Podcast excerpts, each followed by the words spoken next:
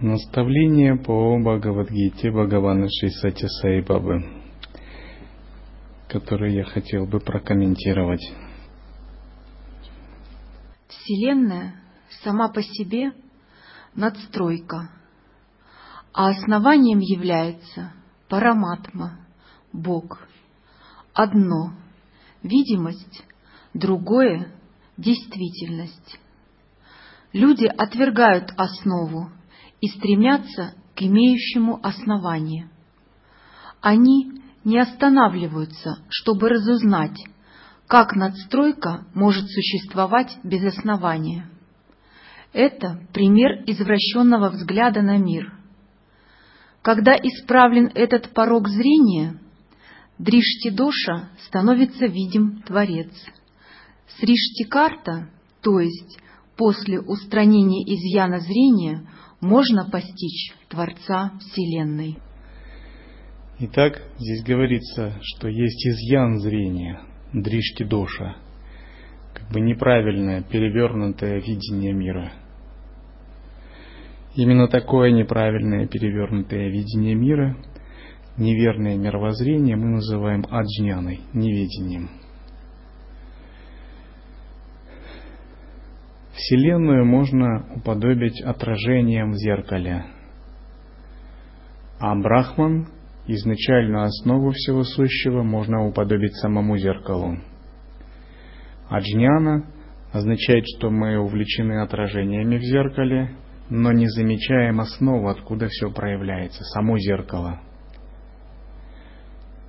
Махавакья так звучит: Праджнянам Брахма. Чистое осознавание есть Бог. Это зеркало есть сущность нашего собственного осознавания, а также сущность любого явления во Вселенной. Дришти-доша, изъян мировоззрения, означает, что мы увлечены рассматриванием отражений, а самого зеркала не замечаем.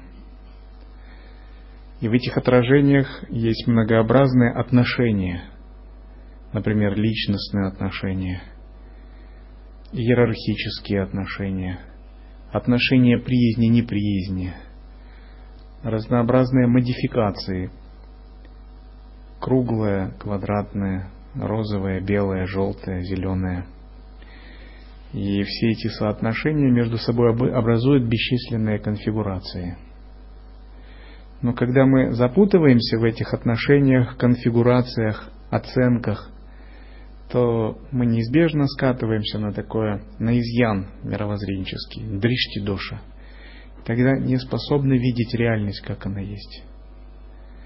Единственным способом выпутаться из этого – это зародить себе вивеку, которая позволяет различать, понимать разницу между зеркалами и отражениями, и вайрагью, которая позволяет зародить бесстрастие по отношению к отражениям.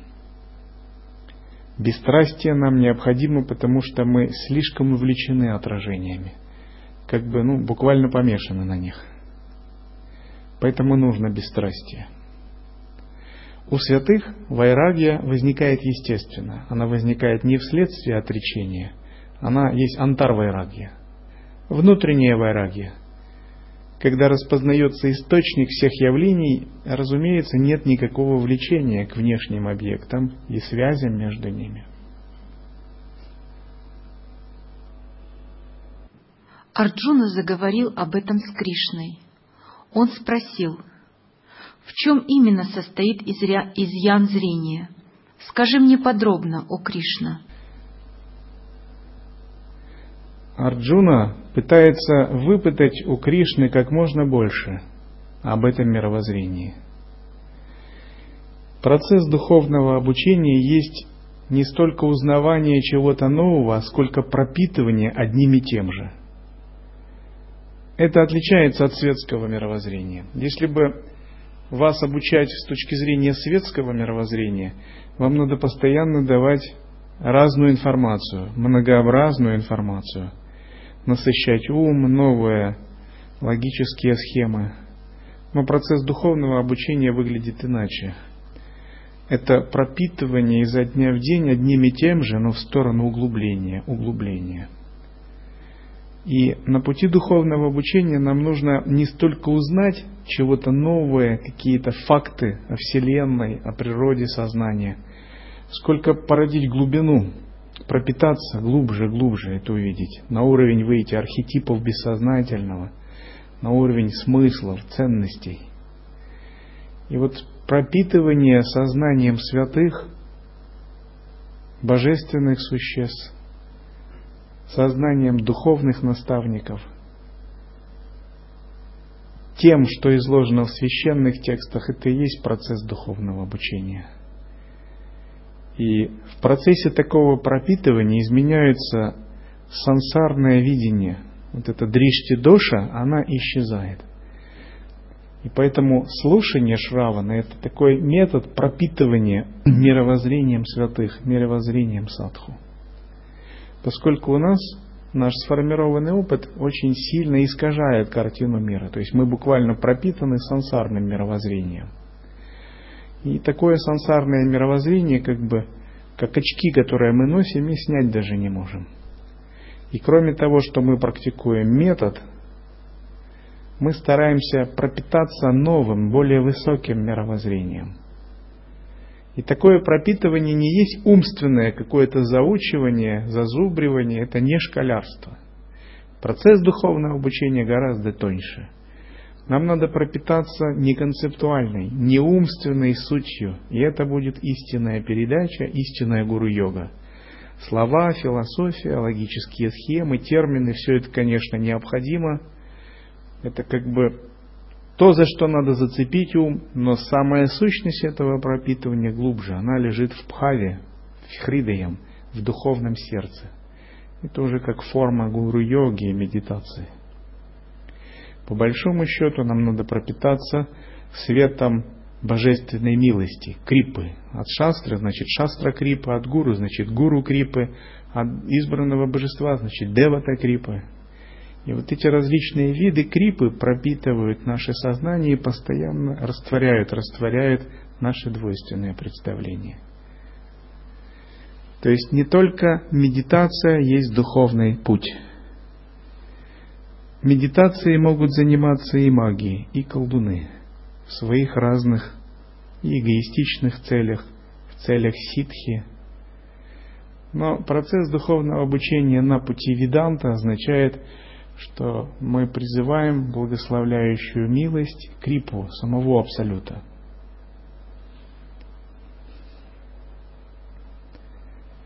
И эта милость призвана устранить именно мировоззренческое неведение.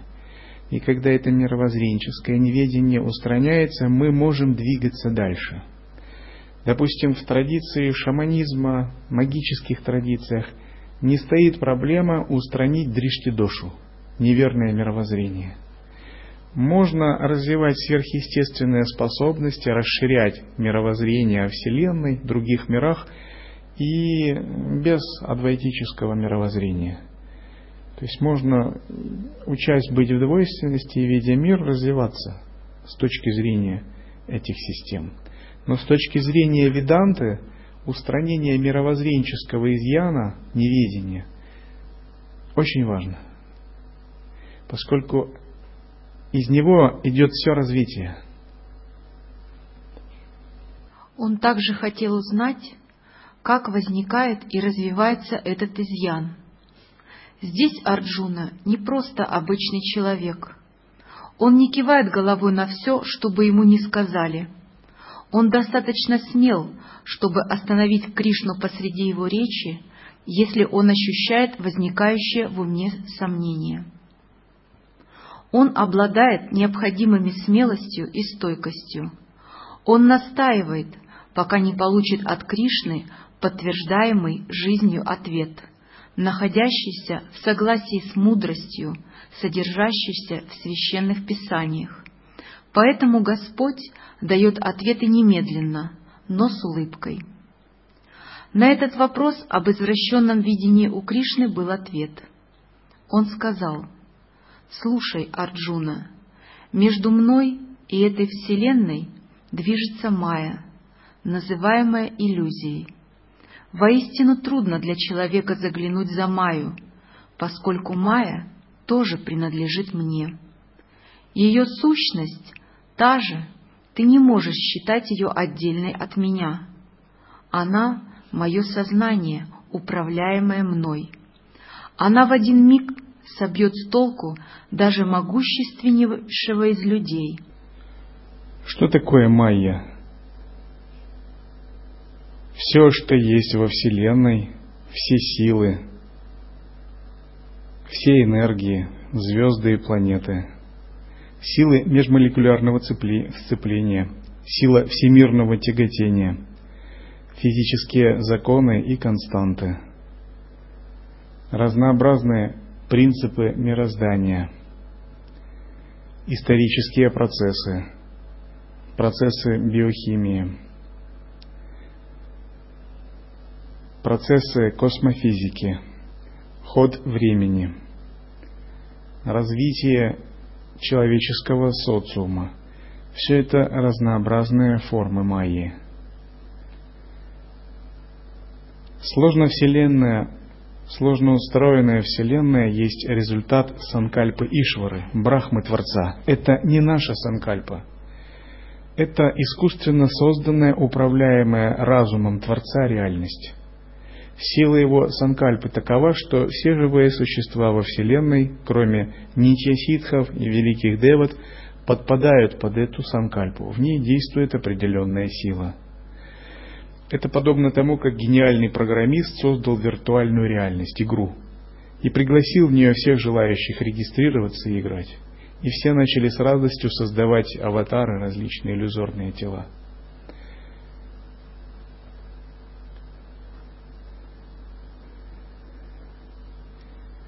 Майя влияет на живых существ, которые не открыли свою параматму. У существ, которые не открыли свою параматму, есть ошибка отождествления с телом, дехабхранти, и васана, дехавасана. Устойчивая вера «я есть тело». Эта вера «я есть тело» отключает тонкую джняна-шакти, которая присуща каждой живой душе. А если нет джняна-шакти, то сватантрия-шакти тоже заблокирована. Если заблокирована сватантрия-шакти, сила самоосвобождения, внутренней свободы, ичха-шакти действует очень слабо. Соответственно, айшвария-шакти не существует, а крия, сила действия, очень ограничена. Таково положение существ, которые находится под влиянием дехавасаны. В отличие от них, сиддхи, боги – это те, которые обладают очень могущественной джняна-шакти. Соответственно, с этим их сватантрия, ичха, айшварья, крия-шакти, их силы очень велики, и эти силы позволяют им играть во Вселенной и не запутываться в майе. Майя над ними не властна. Ты можешь удивляться, почему ее так трудно преодолеть. Конечно, это нелегко. Только те, кто всем сердцем привязаны ко мне, могут победить ее, мою майю. Арджуна, не думай, что майя — это что-то безобразное, приходящее откуда-то извне. Она — атрибут ума. Она заставляет тебя забывать истину и вечную высшую душу, параматму, а вместо нее ценить обладающие качествами многообразное творение имен и форм. Она – причина ложной веры, что действительное «я» – это тело, а не воплощенный в теле деха, а не дехи.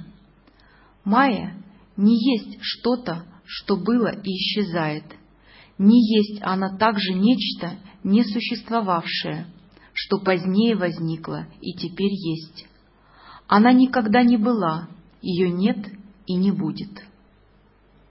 Майя – название для несуществующего явления, но эта несуществующая вещь видима. Она подобна миражу в пустыне, водной глади, которой нет и никогда не было. Тот, кто знает истину, не видит его. Он увлекает лишь заблудившихся в пустыне.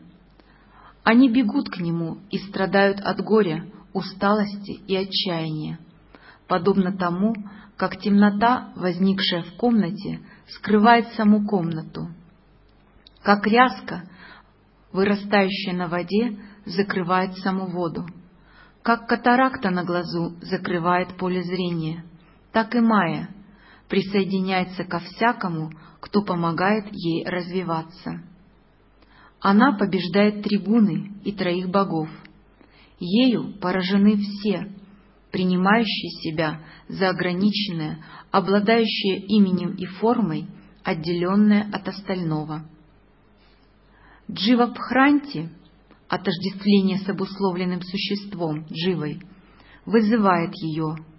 Татва-бхранти, отождествление с татвой, сущностью того и этого, устраняет ее. Она скрывает сущность, татву. Она не воздействует на тех, кто однажды познал татву. Джива-бхранти есть отождествление с телом, ошибочное отождествление. Татва-бхранти есть отождествление с истиной, сущностью. Какова татва любого явления, любого тела? Эта татва есть пустотность. Эта татва есть сам Брахман. Но когда есть отождествление с дживой, мы не видим татву, не видим сущность. Тогда мы пребываем в состоянии ошибочного мировоззрения. Из-за чего это происходит? Это необъяснимое неведение есть свойство самой дживы. Сама джива есть следствие такого неведения. Самой дживы в реальности не существует, как татвы. Она существует как инструмент, как игровая манифестация. Но на каком-то этапе у нее зарождается ложное самоосознание, она начинает мыслить, порождать чувство отдельности и индивидуальности. Тогда начинает воображать то, что она обладает независимым самобытием, и сильно привязывается к воображаемому образу. Распознавание татвы, сущности Вселенной и сущности самой дживы ведет к освобождению. Как распознать татву Вселенной и татву дживы? Нужна вичара, исследование. Занимаясь вичарой, мы должны сначала подвергнуть татву логическому анализу. Мы должны твердо подвергнуть анализу различные типы категорий. Например, 5 элементов внешней Вселенной, время, пространство, и обнаружить их пустотность и нераздельность с Брахманом, нераздельность с сущностным сознанием. Затем мы должны подвергнуть анализу внутренние татвы тела. Таким же образом мы должны обнаружить пустотность мыслей, пустотность эмоций, пустотность нашего сознания, нашей личности, и убедиться в отсутствии в них самобытия. То есть это отражение, но не зеркало. Отражение есть следствие зеркала.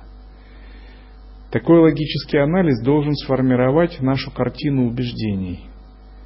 И после логического анализа следует приступать к собственной медитации и созерцанию. Зачем нужен логический анализ? Он должен привести к вайрагье. Если вы поняли, в чем суть явлений этого мира, у вас больше не будет возникать привязанности. Надежды и страхи также постепенно будут вас оставлять. По крайней мере, в момент их возникновения вы можете объяснить себе хотя бы логически. Арджуна, ты можешь спросить меня: Не оскверняет ли это майя, наполняющая и повреждающая все, в чем она возникает? Не оскверняет ли это майя меня самого, того, в ком она зародилась? Естественно, что может возникнуть такое сомнение, но это необоснованное сомнение. Майя — причина всего творения, но она не причина Бога. Я — повелитель Майи. Творение — джагат, плод Майи, движется и действует по моей воле. Поэтому любому, кто привязан ко мне и действует по моей воле, Майя не может принести вреда. Майя признает также и их власть. Чтобы победить Майю, единственный способ — обрести джняну, божественное знание всеобщего, и открыть в себе природу всеобщего. Ведь ты приписываешь ограниченность жизни вечному, и именно это является причиной Майи. Голод и жажда присущи жизни. Веселье и печаль, страсти и фантазии, рождение и смерть свойственны телу. Все они анатма, не относятся к атме, они не свойственны всеобщему атме. Полагать, что всеобщее, которое есть ты, ограничено и обладает всеми этими, не относящимися к атме свойствами, это майя. Но помни, майя не осмелится приблизиться к тому, кто нашел убежище во мне. Для сосредоточивших внимание на майе она действует подобно огромному, как океан, препятствию. Но для тех, кто сосредоточил внимание на Боге, майя явится, как Махадева, Господь. Препятствие майи можно пройти, воспитывая в себе либо сознание единства с бесконечным Богом, либо сознание полной преданности Господу. Первое называется джняна-йогой, второе – бхакти-йогой. Не все люди следуют внутренней потребности победить майю, всецело предаваясь Господу. Это зависит от заслуг и поступков, накопленных во многих рождениях. Те, кем были накоплены только проступки, устремляются за быстротечными наслаждениями чувств. Подобно птицам и животным, они упиваются едой и забавами. Они считают это назначением жизни. У них нет никаких мыслей о Боге. Им неприятно общество праведных и добродетельных. Они устраняются от добрых дел. Они – изгнанники из царства Бога. В противоположность им те, кто накопили заслуги, стремятся развить добродетель, возвышенные мысли, способность видеть присутствие Бога. Они стремятся к Господу. Подобные искатели могут привлечься к Господу вследствие страдания, нужды, жажды знания или сильного стремления обрести мудрость. Но то, что ради облегчения они обратились к Господу, показывает, что они много рождений идут высшим путем. Гита не одобряет сакама-кармы, действий, осуществляемых ради получения пользы, имеющих результат в качестве их главной побудительной причины. Только нишкама-карма, действия, осуществляемые без заботы о выгоде, которую можно из них извлечь, освободит вас от заблуждения. Здесь может возникнуть сомнение, относящееся к архата-бхакти, человеку, обратившемуся к Господу ради облегчения своих страданий. Может возникнуть вопрос, вправе ли такой человек именоваться бхактой? На земле нет ни единого человека, свободного от той или иной потребности. Каждый зависит от того или другого в исполнении своих потребностей, не так ли? Иметь такие потребности, потребности, относящиеся к материальным объектам, само по себе неправильно, и полагаться на человека, желая, чтобы он удовлетворил их, еще более неправильно. Артха-бхакта обращается не к человеку, а к Господу, на которого он полагается и которого он почитает. Лишь его он просит удовлетворить их. Хотя и неправильно поддерживать в себе желание, он избегает больше ошибки, он не надеется на низменные средства. Поэтому он стоит на высшем уровне, не так ли? Артха-бхакта – это тот, кто почитает Бога, почитает божеств ради материального процветания и достижения целей.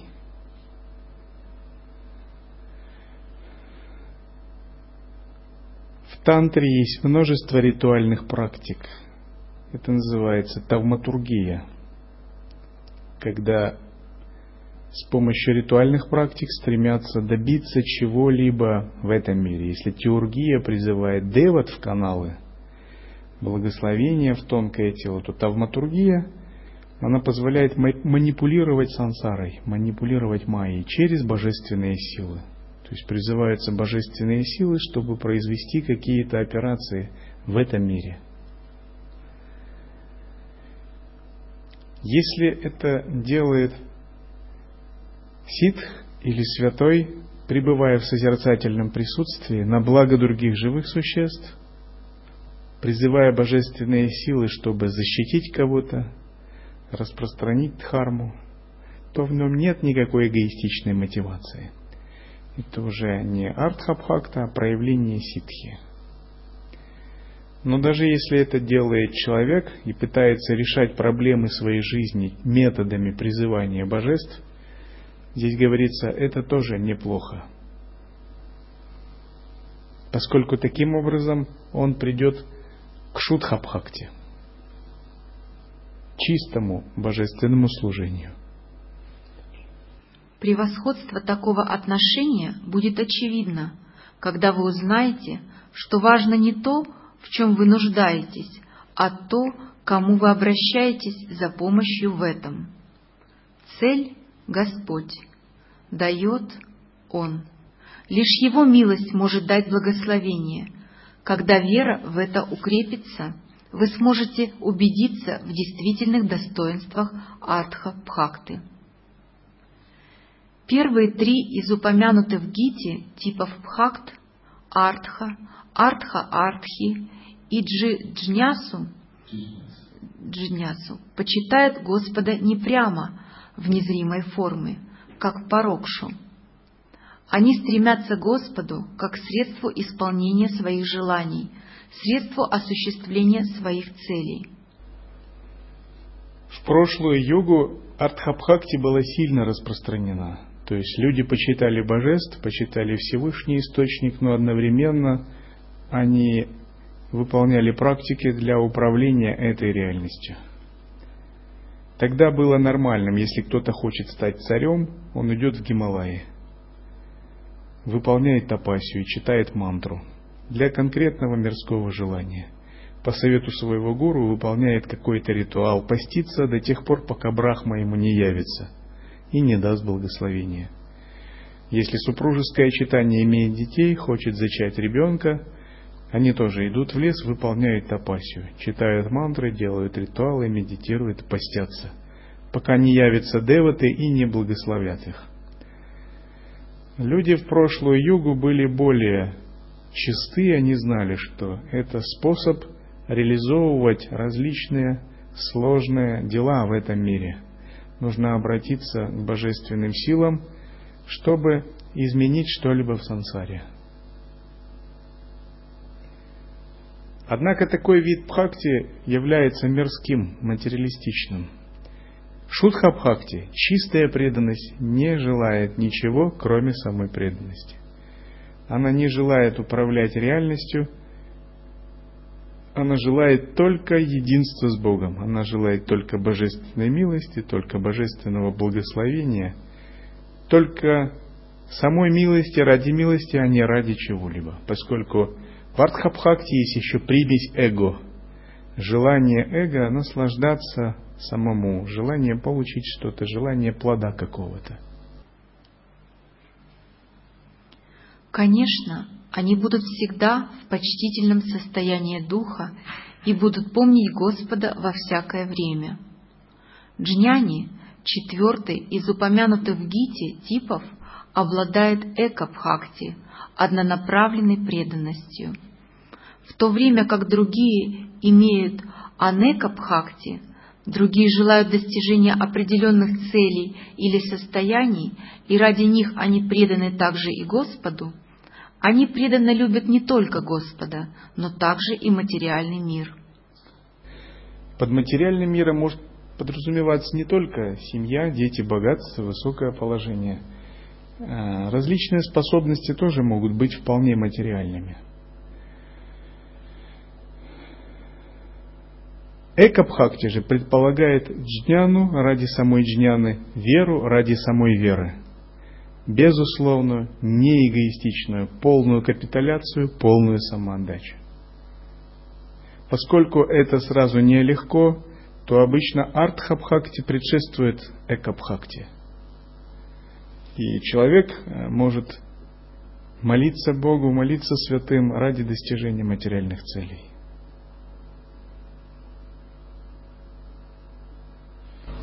Когда люди выполняют тапаси ради достижения просветления, это артха-бхакти или шутка. Один хочет как бы достичь, но он так хочет Бога достичь.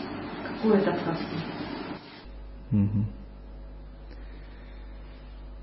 Это промежуточное. Он хочет Бога достичь, но он хочет его достичь в соответствии со своими представлениями о просветлении. Только когда он откажется от эгоистичных представлений о просветлении, скажет «не моя воля, а твоя», у него произойдет переход от артха-бхакти к эка-бхакти. Это полная самоотдача. И вот когда каждый из нас проходит эту ступеньку, когда он пройдет ступень прапатти, самоотдачи, тогда наступит самотрансценденция, самоузнавание. Вот такой парадокс. Твое страстное стремление к просветлению, казалось бы, очень важное качество, является твоим главным препятствием. Почему? Потому что оно идет пока от ума, от эго, а просветление не ум, не эго. И такой человек подобен собаке, бегающей за своим хвостом годами. Чем быстрее собака бежит, тем быстрее хвост бежит. Потому что хвост движется ровно со скоростью собаки, и догнать невозможно. И вот этот ум, который гоняется за идеей просветления, никак не может освободиться от этой идеи, и эта идея как раз не дает ему войти в недеяние, не дает войти в пространство неума. И что здесь нужно? Здесь нужно нечто, что этот ум отставит в сторону, что выше него, что не создаст никаких надежд, никаких цепляний. Это вера, гуру-йога, преданность, самоотдача, почитание иштадеваты, отпускание, полное предание. И это ключ к эка-бхакти, к истинной джняне. Отказ, самоотдача.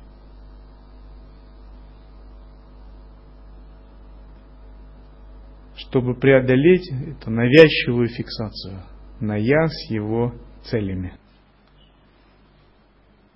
Джняни не поднимает свой взгляд к чему-либо иному, помимо Господа. Даже если и он делает это, он видит только Господа, куда бы ни пал его взор. В этом причина слов Господа, что джняни дороже всех для него. Конечно, для Господа все равны, но для тех, кто обрел присутствие Господа и находится здесь, любовь к Богу открыта, непосредственно познаваема и ощущаема. Из этого можно заключить, что джняни наиболее близок к Господу и поэтому является самым дорогим для него. Конечно, огонь может согреть вас, когда вы дрожите от холода, но как он может помочь вам сохранить тепло, если вы не приближаетесь к нему, а держитесь от него вдали? Подобным же образом и тем, кто искренен в желании прекратить озноб мирских страданий, необходимо стремиться к огню джняны, достигаемому благодаря милости Бога. Садхаки в своих усилиях иногда воображают Бога менее величественным, чем Он есть на самом деле. Они полагают, что Господь делает различия между грешниками и святыми, хорошими и плохими, джняни и аджняни, мудрыми и невежественными. Это ошибочные заключения. Господь не разделяет людей подобным образом.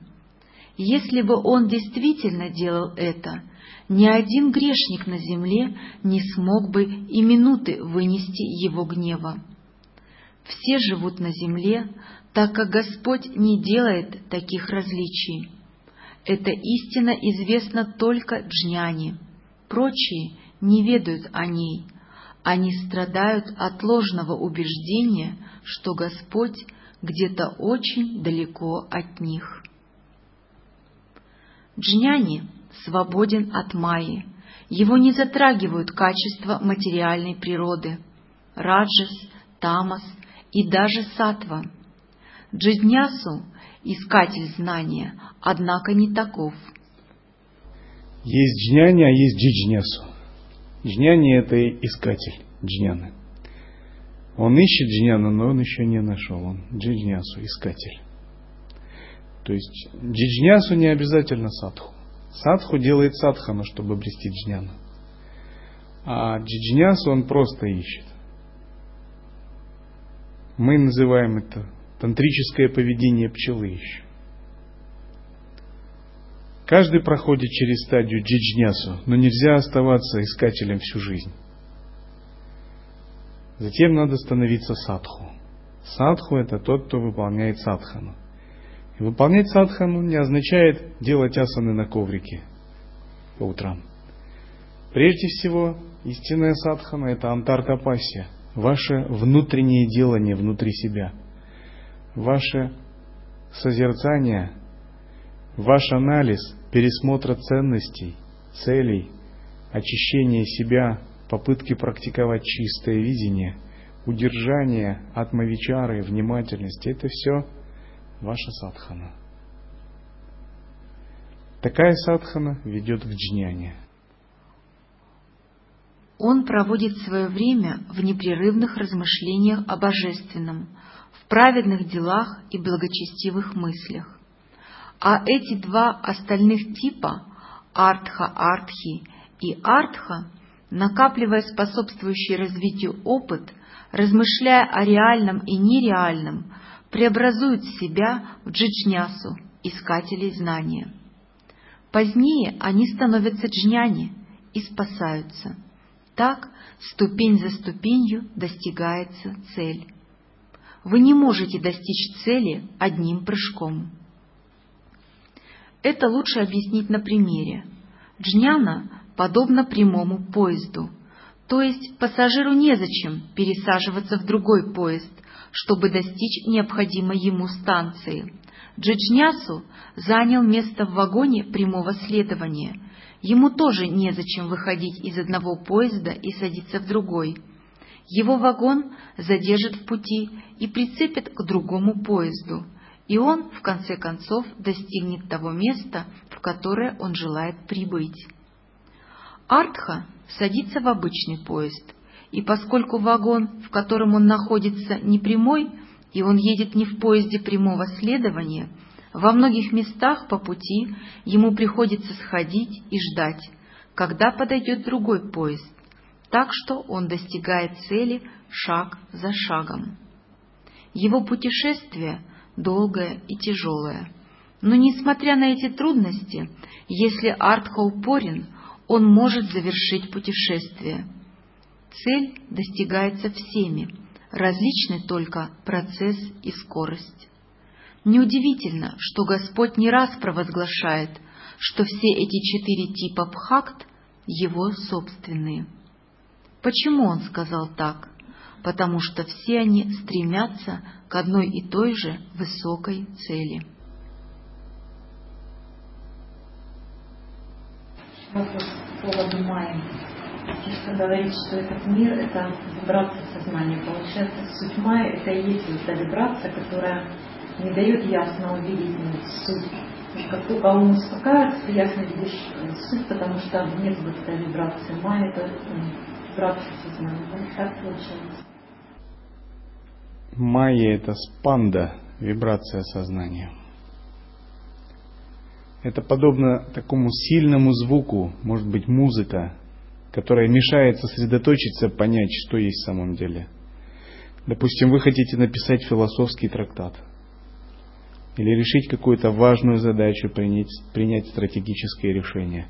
А у вас по духам играет магнитофон с мирской поп-музыкой. И все ваши мысли разбегаются постоянно. Ударники, бас-гитара, бум-бум-бум-бум. Ни на секунду не останавливаются. И вы хотите что-то сделать, но у вас ум колеблется. Это майя. Спанда, ее свойство — это вибрация. Представьте человека, у которого работают нижние чакры, сильно работают, он живет ими. Сильно работает муладхара, допустим, гнев частый. Свадистана чакра забита, сильно вожделение, постоянная пульсация вот такая, раджасичная. Хорошо работает манипура. Есть желание обладать материальными вещами. И такой сильный блок в анахата чакре, привязанность. Такая звериная привязанность. Там, к своим родственникам, к детям, к своему эго, к себе. Что он может понять? Блок.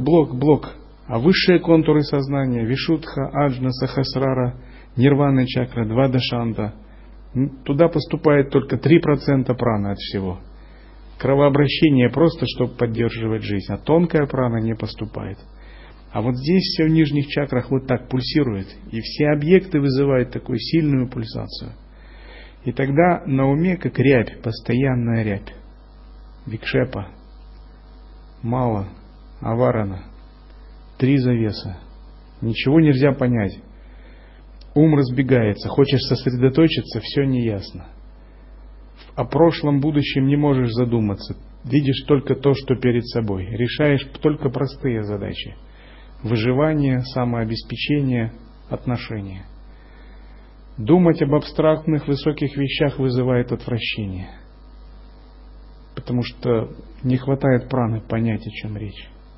Вот так живут живые существа в состоянии майя. Это вибрация. И вот что это такое, вот эти вибрации в чакрах, муладхара, анахата, свадистана чакра? Это шакти. Это сама Божественная Мать. Но она здесь играет роль бандхи. То есть в этом теле, в этой карме она играет роль ограничителя. Не пускает. Это роль запрета. Такой душе запрещено развиваться в этой жизни. Ее карма не соответствует духовному развитию. Ей надо отработать опыт.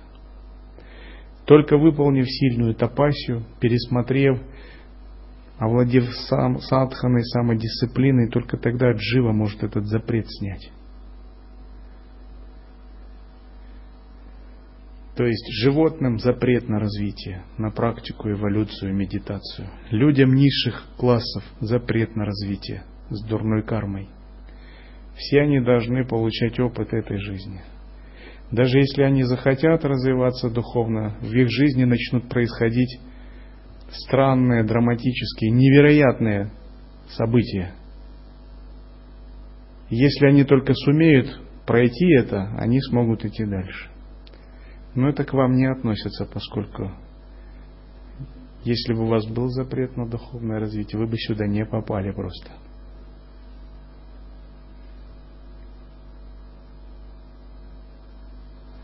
Да, какое же тогда положение у святого чакры? То есть какие чакры у него вибрируют, а какие не вибрируют? У него все чакры вибрируют. Не только муладхара, у него даже чакры в стопах и коленях вибрируют. Все. 7 верхних и 7 нижних. Но они вибрируют не так, как у людей.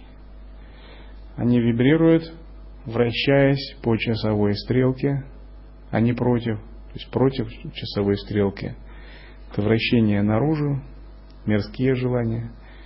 Они вращаются по часовой стрелке, и это вращение называется невритти марга, возвратный поток. И они насыщают центральный канал. И они не вызывают никакого раджаса, они не блокируют. То есть они чисты, Поэтому сознание циркулирует до сахасрары чакры, области двадаши, антарджной чакры. И из-за этой вибрации никакой ряби не возникает, потому что это очень тонкая вибрация. Она не связана с мирскими желаниями, она связана с принципом кама-татва, распознаванием пустотной сущности желаний. Сукха-шунья, единство, блаженство в чакрах и пустотности. Сам йога, равновесие праны. Это как бы другие совершенно принципы. И наша задача переплавить свои праны, свою энергию тела, так, чтобы у нас то же самое было. Чтобы чакры все вибрировали. Но эта вибрация носила другой характер. Это не то, что мы должны быть. Я устремляюсь к духовности, только сахасрара, только аджна. А нижние чакры трава не расти. Им не надо работать. Это неправильно. Нижние чакры нужны для жизни тела.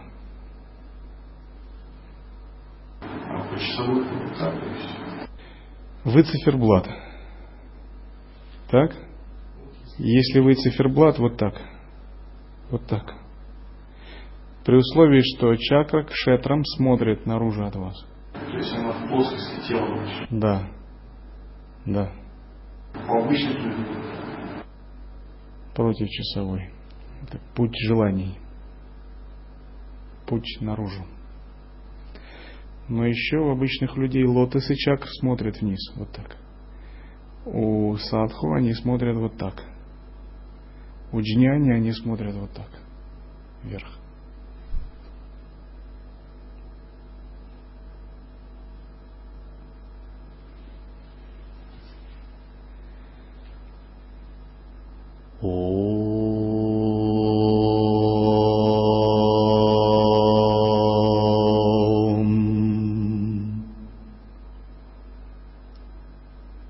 Om.